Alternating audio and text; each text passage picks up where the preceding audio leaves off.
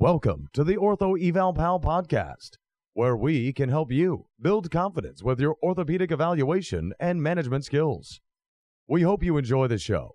And now, for your host, Paul Marquis. Hello, everyone, and welcome to episode 306 of the Ortho Eval Pal podcast. I'm your host, Paul Marquis. Today, we're going to be talking about signs and symptoms of a gluteus medius tear.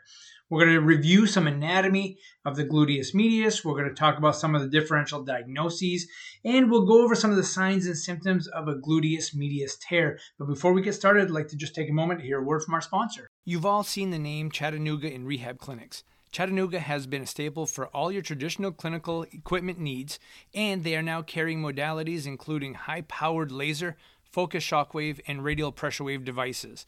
These modalities have the ability to transform your practice from both a clinical and revenue standpoint.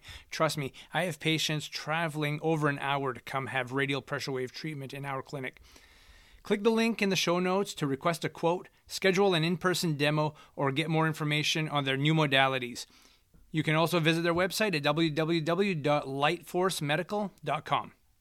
Welcome back, everyone. So, this recording is on August 28, 2023, in beautiful northern Maine. I'm telling you, the air is crisp. It's just beautiful up here. Um, at home, we've been harvesting a lot of our vegetables and apples and uh, you know threw together a little apple crisp last night. We're canning some vegetables and it's just great to have all this uh, fresh produce uh, at our fingertips and uh, it's really healthy and uh, just a great time of year for us up here. So if uh, those of you have never been to northern maine um, now through october is a great time especially when the foliage kicks in. Um, you know make it a take some time and uh, you know make a trip up here sometime.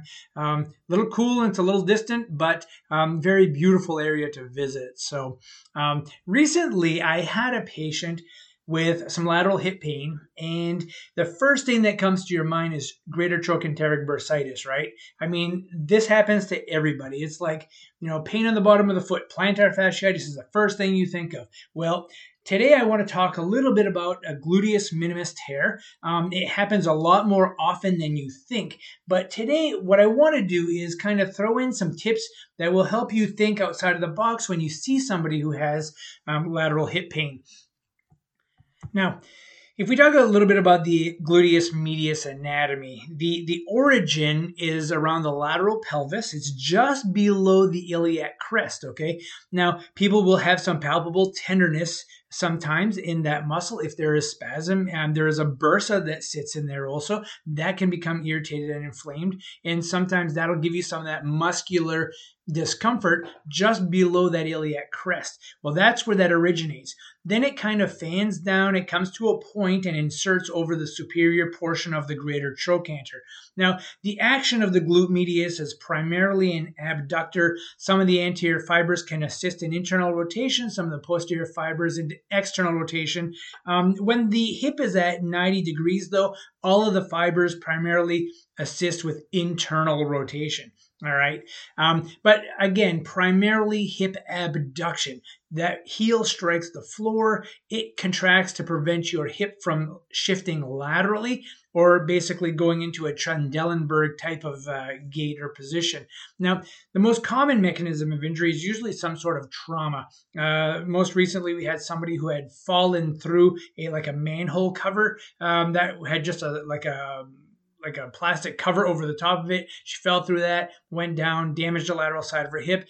Uh, I have seen people. I, I, saw a lady who was bending over to um, pull her boot on. So she was bearing all of her weight on her right leg while the left leg was up in the air and she was pulling really hard. Her glute medius just over contracted, uh, basically tore uh, at the insertion and had a tremendous amount of pain. The unfortunate thing is that when people tear their glute medius muscles, it just goes undetected for such a long time. It is always treated as greater trochanteric bursitis they might get an x-ray to find that that's negative and then get a bunch of injections which you know respond really well if you have greater trochanteric bursitis but not so well if you have a um, gluteus medius tear So, what are the most common signs and symptoms? Well, obviously, lateral hip pain.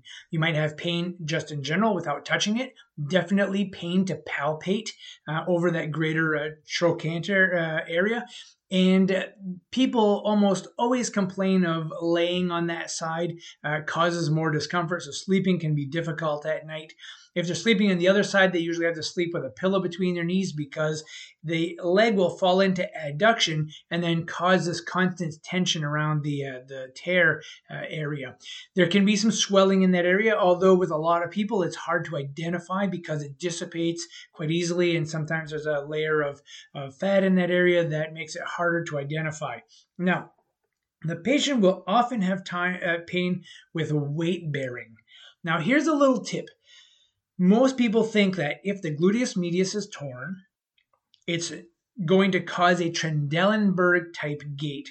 Now, that is not always the case, and I've seen this in about 50% of the gluteus medius tears that we have seen. That's why it's kind of deceiving. You always think they're going to get a Trendelenburg gait because that glute medius is not pulling, and you should drop into that lateral shift.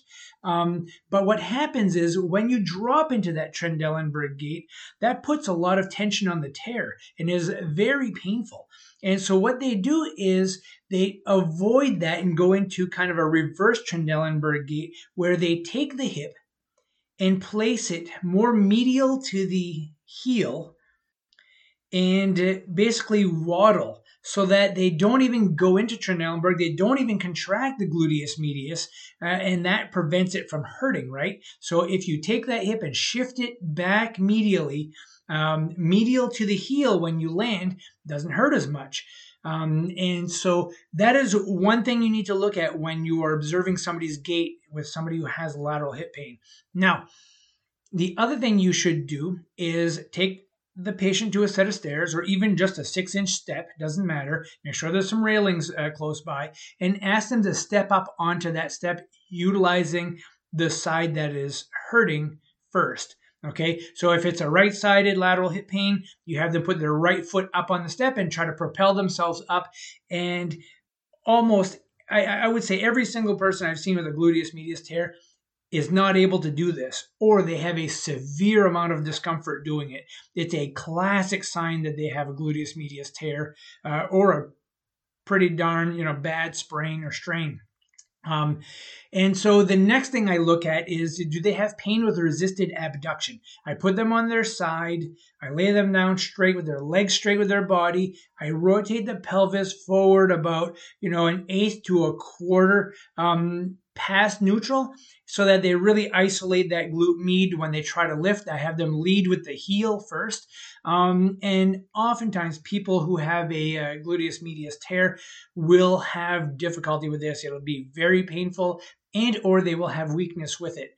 Now, if it was a gluteus, uh, if it was a greater trochanteric bursitis, it would be tender to touch. It would be painful to lay on but would it hurt when you're contracting it? Remember, the greater trochanteric bursa is a non-contractile tissue, so they should still be able to abduct their leg.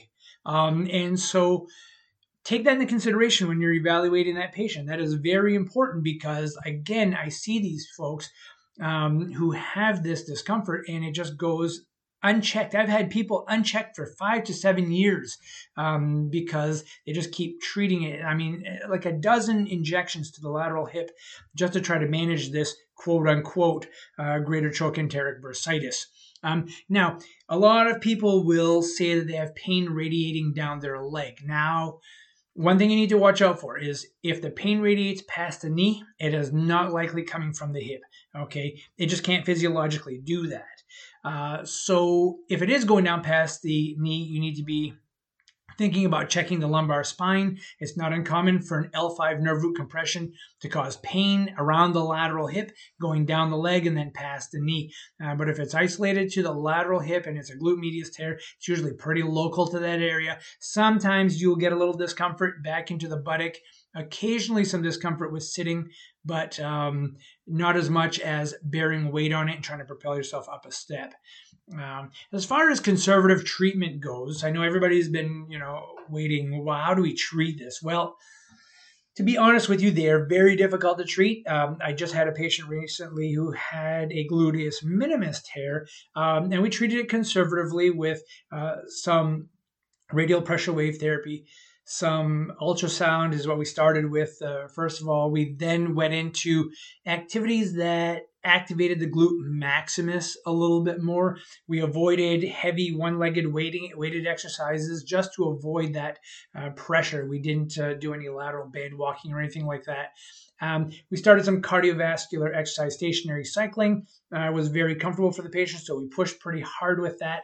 And um, the patient did very well, actually, and um, had significantly less pain. Actually, she is uh, she's really back to doing what she was doing before with really no discomfort there anymore. But typically, people with glute medius tendon tears end up requiring surgery. Uh, I've tried working around these before. We can get them slightly better, but basically, we have to stop all activities that cause an overuse of the gluteus medius. Um, the best way to diagnose this is with a diagnostic ultrasound and or MRI a shot can a cortisone shot can be you know somewhat diagnostic. People with bursitis will do significantly better than those with a tear.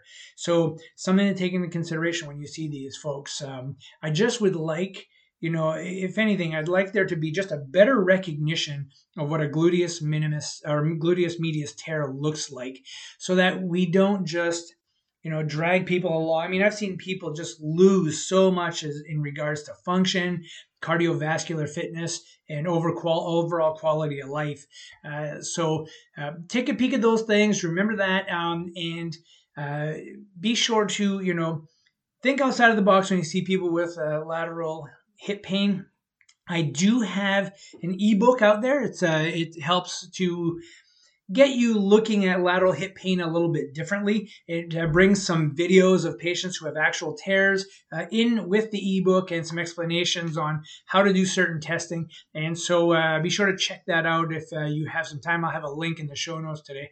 Hope you enjoyed today's show. Stay tuned for more orthopedic content. I have a lot more coming. And uh, be sure to connect with me if you have any topics that you'd like me to bring to the show. Again, be kind to each other and take care. We hope you've enjoyed the show.